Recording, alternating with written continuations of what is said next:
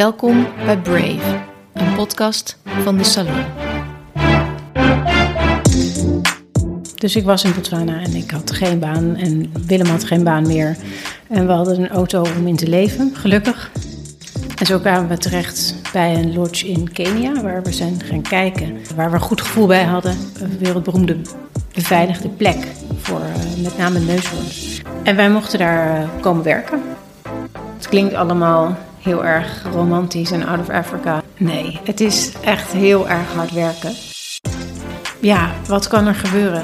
Kleerscheuren en een paar €1000 armer. Ja, en dan? Dat is niet het einde van de wereld.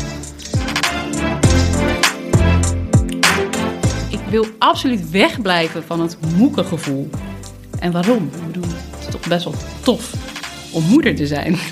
Maas sliep echt terror. Dat was gewoon wel 10 keer in de nacht werd hij wakker, het eerste half jaar. Dus daar was ik eigenlijk al overspannen van. En nergens in mijn hoofd dacht dat dat wel effect zou hebben op mijn werk. En met mam Inc geven we begeleiding, on- en offline begeleiding voor vrouwen die teruggaan aan het werk na een zwangerschapsverlof. Je hoeft eigenlijk alleen maar mensen uit te nodigen, in een ruimte te zetten en een vraag te stellen. En dan hoef ik niks te doen. Ik hoef eigenlijk niks te doen. En dat alleen al, dat zoveel doet, denk ik, wat? Hoe kan dat? Hoe komt het dat we dit nog niet hebben georganiseerd? Dat ik dit nu voor die vrouwen doe? Ik denk dat ik de eerste was van de vele Nederlanders en van mijn klasgenoten die eigenlijk uit Indonesië vertrok naar Nederland. We waren Nederlanders, maar we hebben eigenlijk het land nog nooit gezien. En dat was verrekte koud. En ik had een regenjasje aan, nog net over de knieën of net tot je knieën.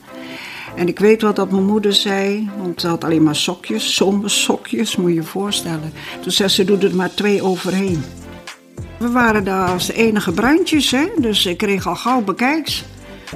Nou, ik heb daar nog nooit zo'n leuke jeugd gehad. Ik had iets vragen. Het heeft mij eigenlijk altijd wel geïnteresseerd. Ik ben altijd wel een beetje heimelijk nieuwsgierig naar geweest. Ik had altijd het idee dat het iets heel gênants was om te geloven. Wat als iemand mij hier nou ziet zitten met een Bijbel? Dus dat is een pelgrimsroute die door Spanje loopt. Of die loopt eigenlijk vanuit je voordeur, zou je kunnen zeggen. Maar ik heb hem door Spanje alleen gelopen. En dan loop je naar een pelgrimsoord in het noordwesten van Spanje. Ik verbaas mezelf er nog steeds over. En ik had het echt nooit voor mogelijk gehouden. Maar ik heb serieus overwogen om in te treden in dat klooster. Ja, ik vond dat heel spannend om te vertellen dat ik op vrouwen val bij het klooster. En toen zijn we op een goede dag in een auto gestapt met 4 dozen aan spullen. En dat was alles. De rest hadden we opgezegd in Nederland. Baan, huis, zoveel mogelijk aan spullen weggedaan. Wat dozen bij mijn ouders ondergebracht. En naar Spanje gereden. In de hoop dat we daar een plekje zouden vinden om een eigen herberg te beginnen.